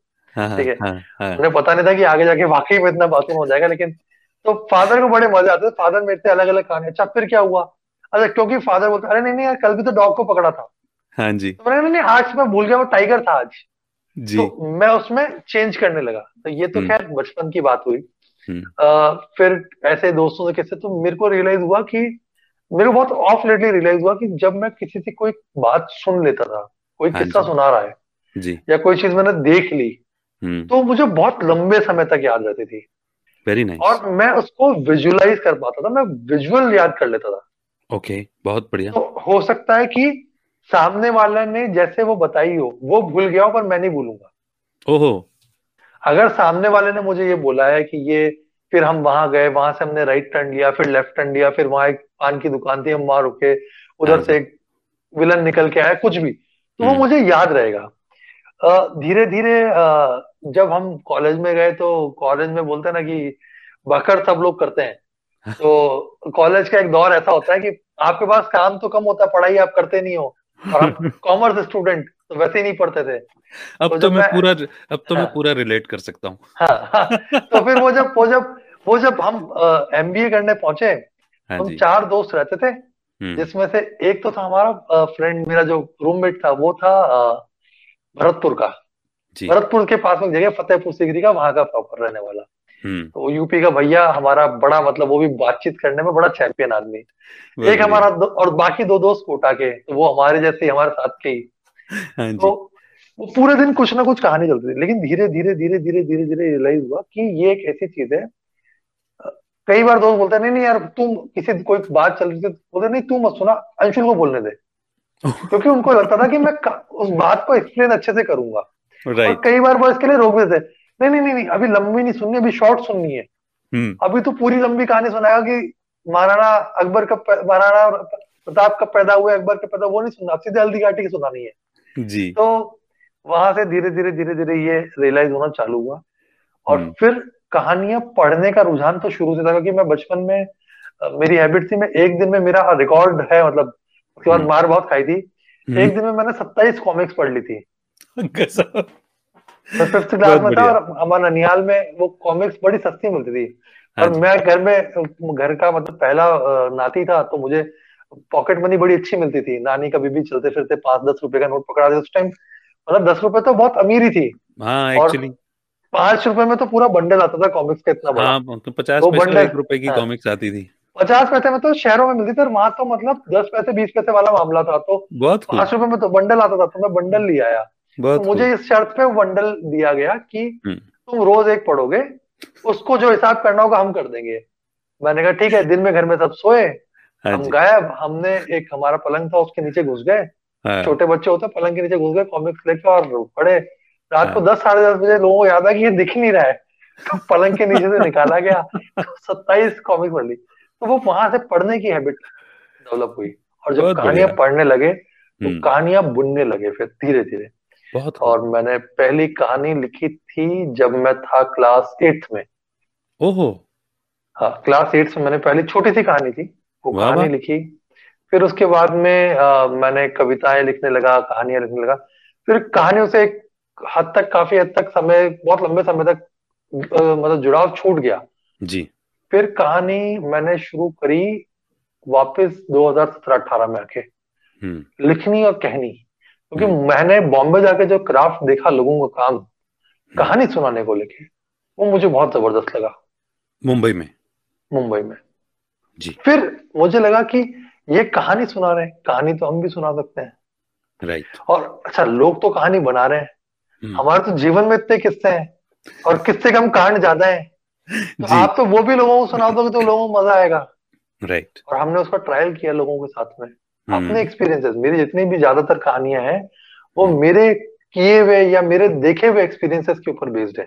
ओके ओके मेरी कोई फ़िल्म होगी मैं फ़िल्म लिखूँगा मैं शॉर्ट फ़िल्म लिखूँगा कुछ भी लिखूँगा जी। वो मतलब 99.9 परसेंट या तो मेरे साथ घटित हुई होगी या किसी के साथ घटित हुई होगी और मैंने उसको सुना होगा या फ़र्स्ट हैंड ये तय बात है कि आप जो बात कह रहे हैं कि अगर उस किस्से का या उस कहानी का या उस घटना का आपके जीवन में कहीं अंग रहा है, या तो आपके साथ घटित हुई है या आपने बहुत करीब से उसे ऑब्ज़र्व कर लिया है, या करीब से नहीं, लेकिन एक कलाकार के हृदय से भी उसे कहीं आपने कहीं उसे ऑब्ज़र्व कर लिया है तो उसका कनेक्ट बहुत स्ट्रांग बनता होगा सर। और यही कारण है कि आपने जब वो स्टोरी टेलिंग की थी और जब मैंने आपको सुना तो वो इतना ज़बरदस्त कनेक्ट था अब देखिए जो आपने बात कही वो आज शायद उसका राज खुल रहा है कि उसका कनेक्ट इतना ज़बरदस्त था कि मैं तो क्या जो जहाँ था वो वहीं जम गया। और हर एक उस कहानी से कनेक्ट कर पा रहा था। तो ये ये मैं क्योंकि मैं रेडियो में रहा हूँ तो मैं जानता हूँ कि जब तक मेरे ज़िंदगी में कोई घटना नहीं घटी है या मैंने उसको उसको संवेदनशीलता के साथ महसूस हाँ जिया नहीं है या उसको मैंने संवेदनशीलता के साथ महसूस नहीं किया और उसके बाद नहीं कहा तो कनेक्ट नहीं बनेगा। बिल्कुल सही बात है ये, ये बिल्कुल सच है। बड़ी खूबसूरत आपने बात कही कि आपकी जो कहानियाँ लिखी हुई होती हैं वो कहीं ना कहीं आपके जीवन में घटित या जी हुई या महसूस की हुई होती हैं। आप ध्यान करें एक हाँ। हिंदी की बड़ी प्रसिद्ध प्रसिद्ध लेखक है लेखिका है महादेवी वर्मा। हाँ जी हाँ जी हाँ जी। महादेवी वर्मा की जितनी कहानियाँ है वो पशु हाँ। प्रेमी थी। हाँ। चाहे गिल्लू हो चाहे गौरा हो चाहे उनकी वो कहानी हिरन वाली जो कहानी थी मैं नाम भूल रहा हूँ उस कहानी का। हम्म। वो सारी कहानियाँ जो उन्होंने जिया वो उसके ऊपर आधारित थी। बहुत खूब बहुत खूब। सर एक सवाल मेरा यहाँ पर बनता है। आपने बड़ी अच्छी बात कही कि आप आपने बहुत सारी किताबें कहानियाँ पढ़ी और फिर कहानियाँ बुनना आ गया आपको। और उसके बाद जब आप मुंबई में गए तो आपने ये आर्ट देखा कि लोग कहानी कह रहे हैं किस्सा गोई कर रहे हैं। तो ये ये जो ओपन माइक का जो कल्चर आया है या जो स्टोरी टेलिंग का जो कल्चर आया है ओपन माइक तो मैं समझता हूँ कि मॉडर्न किस्म का वो एक मंच है। कवि सम्मेलन मान लीजिए हाँ कवि सम्मेलन है। कवि सम्मेलन गोष्ठी मान लीजिए। हाँ गोष्ठी है। मगर ये जो स्टोरी टेलिंग फॉर्म आया ये ये कैसे इंट्रोड्यूस हुआ इंडिया में? क्योंकि मैं भी कहानी पढ़ता हूँ तो मुझे ये जरा इसमें जरा इंटरेस्ट है जानने में। सर देखिए कहानियाँ जो है ना। मतलब मैं बहुत ज़्यादा तो इस बारे में नहीं जानता हूँ लेकिन जितना मुझे पता है कि ये कहीं ना कहीं जो ओपन माइक से इसी से ये शुरू हुआ और अच्छा। इसमें भी आने से पहले जितना मेरा मानना है हम्म। पीयूष मिश्रा जो है पीयूष मिश्रा नहीं सॉरी ये नीलेश मिश्रा जी जो है हाँ जी जो आपके 92.7 में थे हम्म। इनका एक शो आता था कहानियाँ जिसमें सुनाते थे हाँ जी हाँ जी उसका एक बहुत बड़ा रोल रहा लोगों को कहानियों से जोड़े रखने के लिए। इसमें तो कोई दो राय नहीं है सर। इसके मतलब... लिए मैं उनको बहुत धन्यवाद देता हूँ। कुछ लोग हमारे हमारे समसामयिक समय में जो इस वर्तमान समय में कुछ लोग ऐसे हैं हाँ जी। जिनका नई जनरेशन को जोड़े रखने के लिए इस हम्म। कला से बहुत बड़ा योगदान है। एक उसमें कुमार विश्वास हाँ एक है नीलेश मिश्रा जी। बिल्कुल सही। बिल्कुल सही। क्योंकि ये दो लोग ऐसे हैं जिन्होंने साहित्य से लोगों को जोड़ रखा। बिल्कुल सही बात है। सर आप कभी संदीप द्विवेदी को जानते हैं? संदीप जी अरे अब अपनी बात हुई थी संदीप जी कोटा आए थे बिल्कुल बिल्कुल। हाँ वो मेरा मित्र ही है भाई। तो मेरी उनसे उससे भी बातचीत हो रही थी कुछ दिन पहले नीलेश सर को लेकर नीलेश मिश्रा जी को लेकर के हम्म। कि नीलेश मिश्रा जी ने जो धरोहर दी है। मतलब ये जो कहानियों का उनका उन मतलब कमाल के स्टोरी टेलर तो वो हैं ही इसमें तो कोई दो राय नहीं। पर कितनी अच्छी बात है कि उन्होंने एक लिमिटेशन बांधी हुई है कंटेंट क्वालिटी की। कभी भी उस दायरे को उन्होंने कभी पार नहीं किया। सबसे अच्छी बात जो है वो ये है। वरना हम देखते हैं कि लोग व्यूज़ के लिए या वायरलिटी के लिए या मतलब कितने सारे उदाहरण हैं मगर उन वो अपने आप में वो मिसाल है। सर कंटेंट के नाम पे जो परोसा जा रहा है हाँ जी। वो तो वाकई में मतलब आपके लिए बहुत मुश्किल है सही और गलत को तय करना पहली बात तो क्योंकि इतना कंटेंट अवेलेबल है हाँ। कि आप तय नहीं कर पाओगे आपको क्या सुनना है। लेकिन जैसे मैं ये जो अभी आप नीलेश जी की बात करते हैं मैं ये देखता हूँ कि जैसे फॉर एग्ज़ाम्पल मैंने 108 का प्रोजेक्ट लिया। हम्म। मैंने ये तय कर रखा है जिस दिन मुझे लगेगा। हम्म। कि आज मेरी कविता अच्छी नहीं है या ये कविता नहीं जानी चाहिए लोगों के बीच में हाँ जी। हो सकता है मैं इस प्रोजेक्ट को आधा छोड़ दूँ। हम्म। मैं उसमें हम्म। संतुष्ट हो जाऊँगा लेकिन मैं कि मेरे को 108 करनी मुझे क्वांटिटी पे लेके जाना नहीं वो नहीं क्योंकि क्योंकि क्योंकि ये मतलब कविता या कहानी हम्म। जब तक आपकी डायरी में है ना या आपके मोबाइल फ़ोन के नोटपैड में है या लैपटॉप में है जी। तब तक ही वो आपकी है। सही बात है। द मोमेंट वो पब्लिक डोमेन में गई वो समाज की हो जाती है और वो समाज बन जाती है। बहुत और जब वो समाज बन जाती है तो क्या आप एक ऐसे समाज का निर्माण करना चाहोगे क्या जो कमज़ोर है जिसको आप मज़बूत महसूस नहीं कर पा रहे? हम्म। तो इसीलिए इसीलिए ये कंटेंट के ऊपर जो उन्होंने नीलेश जी ने काम किया नीलेश जी के तो खैर वो चाहे स्लो इंटरव्यू करते हैं हम्म। चाहे चाहे वो इस तरह की कहानियाँ करते हैं चाहे वो कविताएँ करवाते हैं या कुमार विश्वास जी हैं उन्होंने हम्म। काफ़ी काम किया। या फिर और भी काफ़ी लोग हैं जो अच्छा काम कर रहे हैं। ललन टॉप पे सौरभ द्विवेदी जी हैं। हाँ वो भी हाँ। इंटरव्यू जिस तरह सौरभ द्विवेदी हो गए पीयूष मिश्रा जी हो गए स्कूप पे उस बंदे का बंदे का नाम भूल गया मैं बड़ा अच्छा इंटरव्यू करता है वो। तो ये लोगों ने फ्री विल इंटरव्यू का भी एक नया पैटर्न चालू किया। राइट राइट तो वो फ्री विल इंटरव्यू में कलाकार की जो अनछुए पहलू होते हैं ना वो लोगों तक वो निकल करके आते हैं। बिल्कुल वो निकल करके आता है। बिल्कुल सही बात। है वही उसका असली व्यक्तित्व भी होता है। बिल्कुल सही बात है। कुछ नयापन तो है ही। सबसे अच्छी बात यह है ना सर कि जैसे आपने अपनी बात कही आपने अपना प्रण बताया। 108 का तो प्रण है ही लेकिन उसके पीछे एक जो अच्छी बहुत अच्छी इंटेंशन जो है मुझे अच्छा लग रहा है क्योंकि सृजन जैसे शब्द का मैंने जब इस्तेमाल किया था शायद आपके इस भाव से वो सृजन शब्द सार्थक हो जाता है। तो मुझे खुशी है। ऊपर वाले की कृपा है। मुझे खुशी है कि और फिर इतनी अच्छी इंटेंशंस हों तो जैसे थोड़ा सा एक विघ्न जिसको आपने शगुन कह दिया ऐसी चीज़ें हो सकता है आए हाँ जाएँ लेकिन वो पूरा ज़रूर हो मैं तो ये कहूँगा। सर एक कहानी सर आपसे सुननी है उसके बाद फिर शुभ रात्रि करेंगे। सर एक कहानी आज की एक कहानी नहीं सुनाता एक मज़ेदार किस्सा सुनाता हूँ आपको। किस्सा सुना दीजिए कहानी आपने सुनी है किस्सा सुनाता कॉलेज का ही किस्सा है। हाँ और बड़ा इंटरेस्टिंग किस्सा है।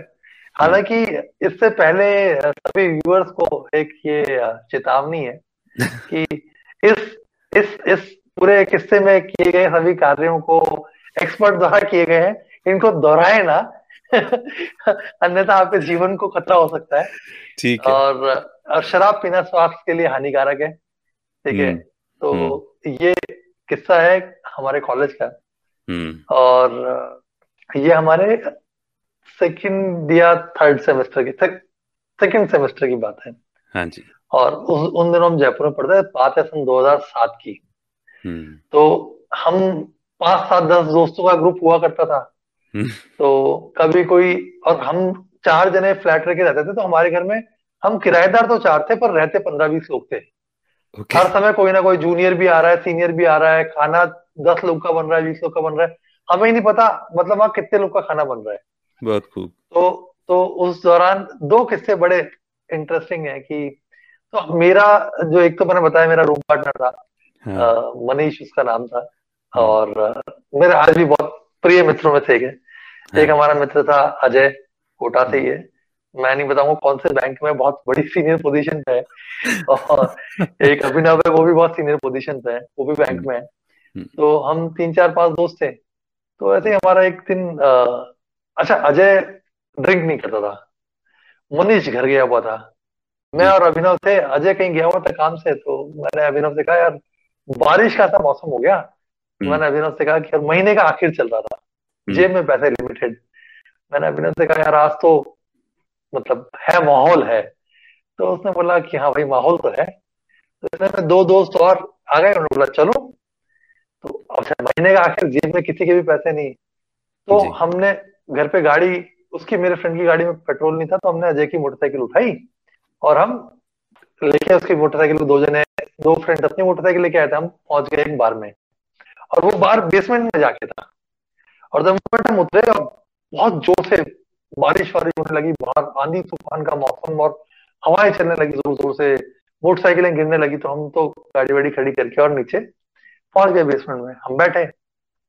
हमारे जस्ट बाजू वाली टेबल पे एक महाशय बैठे हुए थे और वो अपनी पूर्ण अवस्था को प्राप्त कर चुके थे। चार पाँच सात बोतलें खाली पड़ी हुई थी बियर की बाजू में और हम बैठे। अच्छा हमारे पास में ये देखिए मतलब दो बियर पी सके, इतने ही पैसे थे। तो कुल दो सौ ढाई सौ जमा रुपए थे। तो बोला, अब पैसे नहीं तो चकना कुछ ऑर्डर करना नहीं, जो कॉम्प्लीमेंट्री आएगा उसे खा लेंगे पी लेंगे। ये सोच के हमने ये प्लान किया। हमने ऑर्डर किया और हमने दो बॉटल आई और गिलास में खाली होते दोनों बॉटल खा ली और हमने सिर्फ़ पीना चालू किया, इतने में चली गई लाइट तो वो खुराफाती दिमाग जो होता है, एक दोस्त बोला कि यार ये भाई साहब ने इतनी पी ली है, इनकी बोतल रखी हुई है, और ये ऑलमोस्ट सो चुके हैं। अगर अपन इनकी बोतल में से पी लेंगे तो किसी को क्या पता चल रहा है अंधेरे में? तो मैंने कहा, यार, बात तो ठीक कह रहा है। मैं बात तो कोई गलत नहीं है। और उस टाइम पे मतलब मस्ती मस्ती में पता नहीं चलता। तो इतने में दूसरा दोस्त बोला कि, लेकिन अगर हम यहाँ से अंधेरे में बाहर भी निकल जाएँगे तो किसी को क्या पता चलेगा? तो मैंने कहा नहीं यार ये ठीक नहीं रहेगा। तो बोला एक मिनट यार मेरा एक फ़ोन है मैं बात करता हूँ। और उसने फ़ोन उठाया हेलो हेलो करता वो बाहर निकल गया।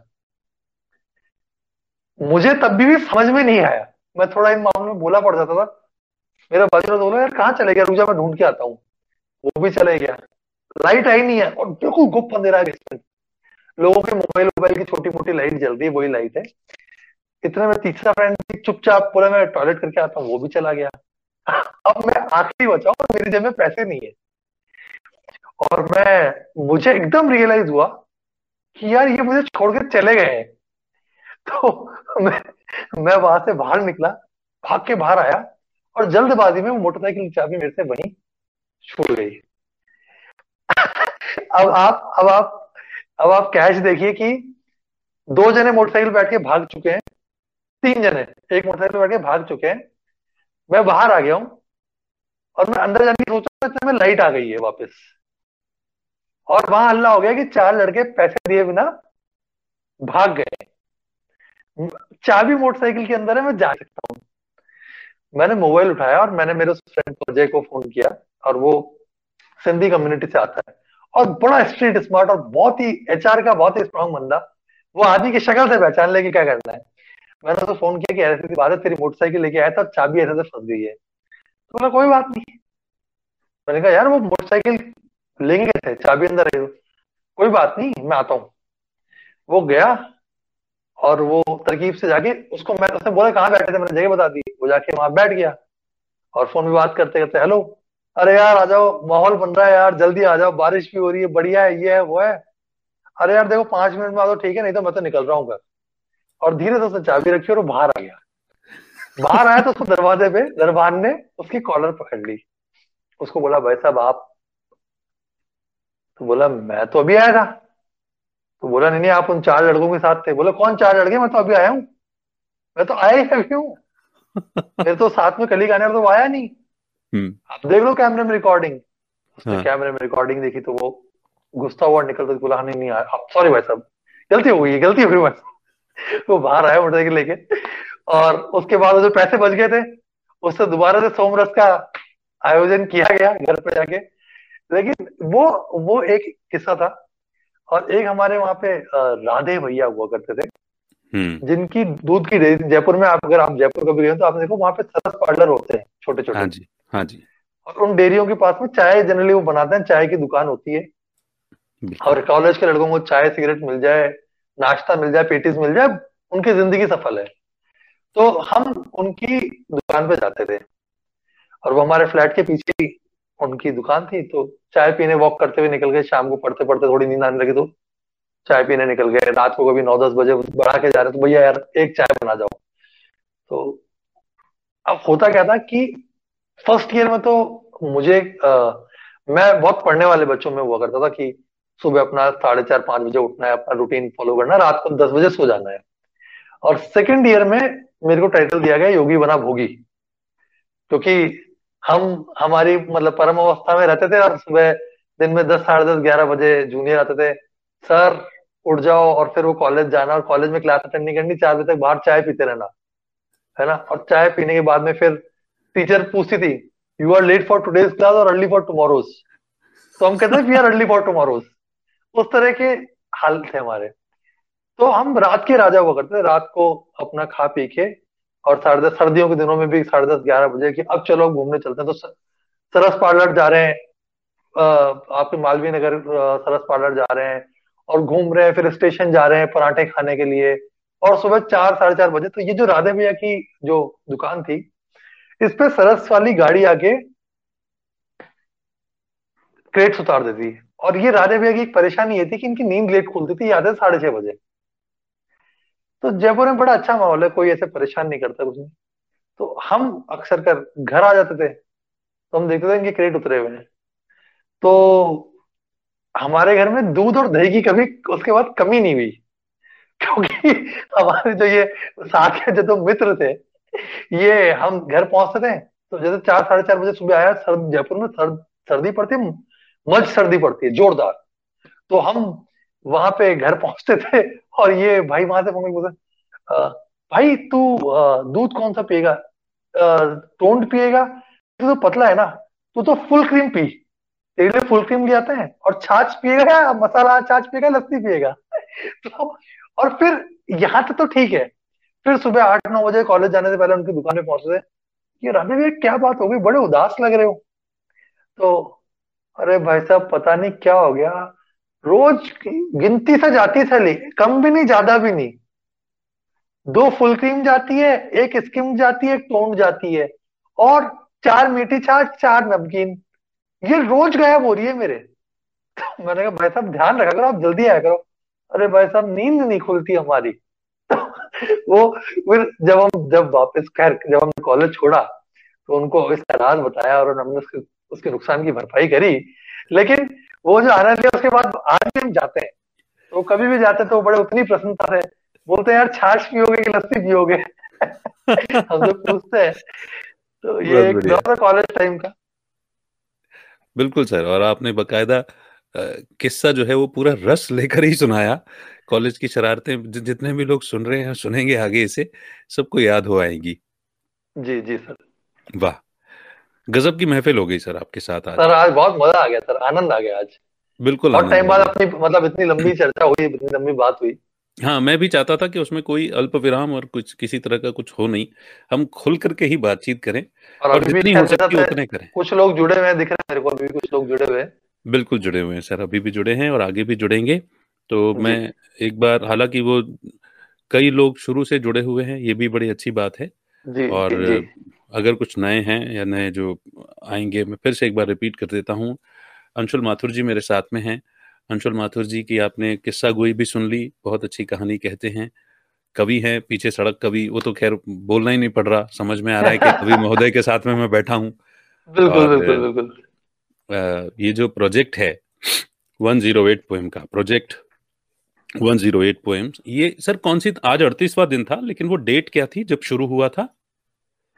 सर डेट तो मुझे भी ध्यान नहीं नवमी के दिन शुरू कर दिया था मैंने। नवरात्रि अच्छा। के नवमी के दिन हाँ। बहुत बढ़िया सत्रह तारीख सत्रह तारीख रही होगी मेरे हिसाब से जितना मेरे को ध्यान है सोलह सत्रह तारीख। नहीं नहीं ठीक है आगे बढ़ना कोई बात नहीं। कोई इशू नहीं सर आगे ही बढ़िए पीछे मत देखिए। तो हाँ, हाँ। एक सौ फरवरी को इकतीस जनवरी या एक फरवरी को हम एक सौ आठवीं कविता पढ़ेंगे। एक सौ आठवीं कविता हाँ अब सत्तर दिन बाकी है। अड़तीस दिन पूरे हुए हैं सत्तर दिन बाकी है। बहुत खूब बहुत खूब। चलिए सर ये सत्तर दिन पे निकल जाएँगे रोज़ाना सृजन करते हुए और मुझे बहुत अच्छी बातचीत आपने मतलब बात बताई आपने कि उसके उसमें कोई समझौता नहीं होगा उसकी नहीं उसकी क्वालिटी के साथ। कभी नहीं होगा कभी नहीं होगा ये तो सर इतनी अच्छी इंटेंशन है इतनी अच्छी पीछे भावना है तो सफलता तो होनी ही होनी है। वो एक फरवरी हो या इकतीस जनवरी जो भी दिन हो कोशिश करेंगे कि उस दिन फिर एक बार जुड़े हम इसी तरह से बिल्कुल सर बिल्कुल। है ना? और उन 108 में से जो आपकी खास होंगी जो आपको बिल्कुल दिल के करीब होंगी उन कविताओं का वाचन करेंगे और ऐसी बातचीत करते महफिल जमाएँगे कुछ। बिल्कुल सर और जितने भी लोग हमसे जुड़े हुए हैं अमित जी ने इतनी देर देखिए मतलब बहुत ही हम्बल आदमी है इतनी देर लगातार मेरी तारीफ़ के पुल बांधते रहे लेकिन आप लोग जो उनको फॉलो करते हैं उनको तो पता ही होगा और जो नहीं फॉलो करते उनको बता दूँ अमित जी बहुत अच्छी कविताएँ कहानियाँ सुनाते हैं और अमित जी बहुत अच्छे गीत गाते हैं और इनकी आवाज़ बहुत ही मखमली है। जब भी आ, मौका मिले इन्हें छोड़िएगा मत इनसे ज़रूर सुनिएगा। इन्होंने अभी एक नया प्रोजेक्ट चालू किया है और उस कहानियों के उसमें आप ज़रूर सुनिए। इनके पेज को फॉलो कीजिए लाइक कीजिए और आ, जाते जाते अमित जी एक लास्ट में बस हाँ एक मतलब फाइनल गाना आप सुनाओ। तो इस महफिल को हाँ बिल्कुल कंक्लूड करेंगे इस महफिल को आपके गाने के साथ में। हाँ जी बिल्कुल। यहाँ सर्दी बढ़ रही है टेम्परेचर गिर रहा है तो हल्की हल्की नाक बंद हो सर अहमदाबाद आके देखिए टी शर्ट में आ गए। मैं वही सुबह जैकेट पहन के निकले थे। मैं वही मैं वही सोच रहा था सर कि आज मेरे आग्रह पर आप इतने लंबा समय बैठ गए हैं जबकि आज आप पूरा ड्राइव करते हुए पहुँचे हैं वहाँ पर फिर भी। जीवन का ऐसा ऐसा कोई बड़ी बात नहीं है लेकिन ठीक है। हाँ समय था मौका था और ऊपर वाले ने निर्धारित किया था तो हो गया। ठीक है सर मुझे अक्सर ऐसे मौकों पर ना वो एक किशोर दा का एक गीत याद आ जाता है। जी जी जी। पता नहीं कैसी आवाज़ निकलेगी कैसी नहीं। कोशिश करता हूँ क्योंकि काफ़ी दिनों से गुनगुनाया नहीं वो अरे नहीं नहीं सर आपकी आवाज़ तो बहुत बढ़िया आप आप गाएँगे तो बढ़िया पूरी करेंगे क्या हमें तो मित्रों के आगे तो बहुत बढ़िया रहेगी हमें तो मज़ा ही आएगा। अरे नहीं सर मेरे सामने एक श्रेष्ठ कलाकार बैठे हैं और मुझे मालूम है कि कान के बहुत पक्के हैं आप। जी बताइए सर सुनाइए सुनाइए। आने वाला पल जाने वाला है। हो। सके तो इसमें ज़िंदगी बिता दो पल जो ये जाने वाला है। ओ हो आने वाला पल जाने वाला है। एक बार वक्त से लम्हा गिरा कहीं। ये तो सर आपके ऊपर जाती हैं पंक्तियाँ। हाँ, एक बार ये, गाना है एक लम्हा गिरा कहीं। वहाँ दासता मिली। क्या बात है। लम्हा कहीं नहीं, नहीं। क्या बात है। थोड़ा सा हंसा के थोड़ा सा रुला के पल ये भी जाने वाला है। ओ आने वाला पल जाने वाला है। बस। बहुत बढ़िया सर। अमोल पालेकर फ़िल्म गोलमाल और गीतकार थे पंचमदा। गीतकार गुलजार साहब और संगीतकार संगीतकार पंचमदा। पंचमदा। और हमारे पापा का प्रिय गाना हुआ करता था ये ये और एक छोटी सी बात हाँ, फ़िल्म। हाँ जाने मन जाने मन तेरे दो नयन वो भी अमोल पलेगा फिर हाँ जी वो तो यशुदास साहब की का बहुत हाँ, यशुदास साहब का प्रभा थी उसमें एक्ट्रेस। राइट तो सर बहुत बहुत शुक्रिया अदा करता हूँ मैं। किस्सा गो, किस्सा गोई के लिए भी और प्रोजेक्ट सो मच सर। आपने समय दिया और अपनी इतनी बढ़िया चर्चा हुई इसके लिए बहुत बहुत धन्यवाद बहुत बहुत आभार। इतनी देर तक जुड़े रहे और सुनते रहे। सर आप हामी नहीं भरते ना तो ये महफिल जम नहीं पाती। आज की महफिल की जान और शान आप ही हैं। Thank you so much thank you so much तो ये आपको बहुत बहुत कोटि आभार कोटि कोटि आभार। और अभी तक भी जो जुड़े हुए हैं सभी का शुक्रिया। Project one zero eight poems hashtag से आप सर्च करेंगे तो आपको अंशुल माथुर जी की सारी वो कविताएँ जो अभी तक उन्होंने अड़तीस कविताएँ लिखी हैं वो आपको मिल जाएँगी। और अंशुल जी एक बार रिक्वेस्ट करूँगा आपके आपके इंस्टा हैंडल और फेसबुक और यूट्यूब का वो बता दीजिए आप जो भी मुझे फॉलो करना चाहें मैं अवेलेबल हूँ फेसबुक पर अंशुल माथुर ट्वेंटी वन के नाम से। इंस्टाग्राम पे मेरा हैंडल है सड़क कवि S A D A K K A V I.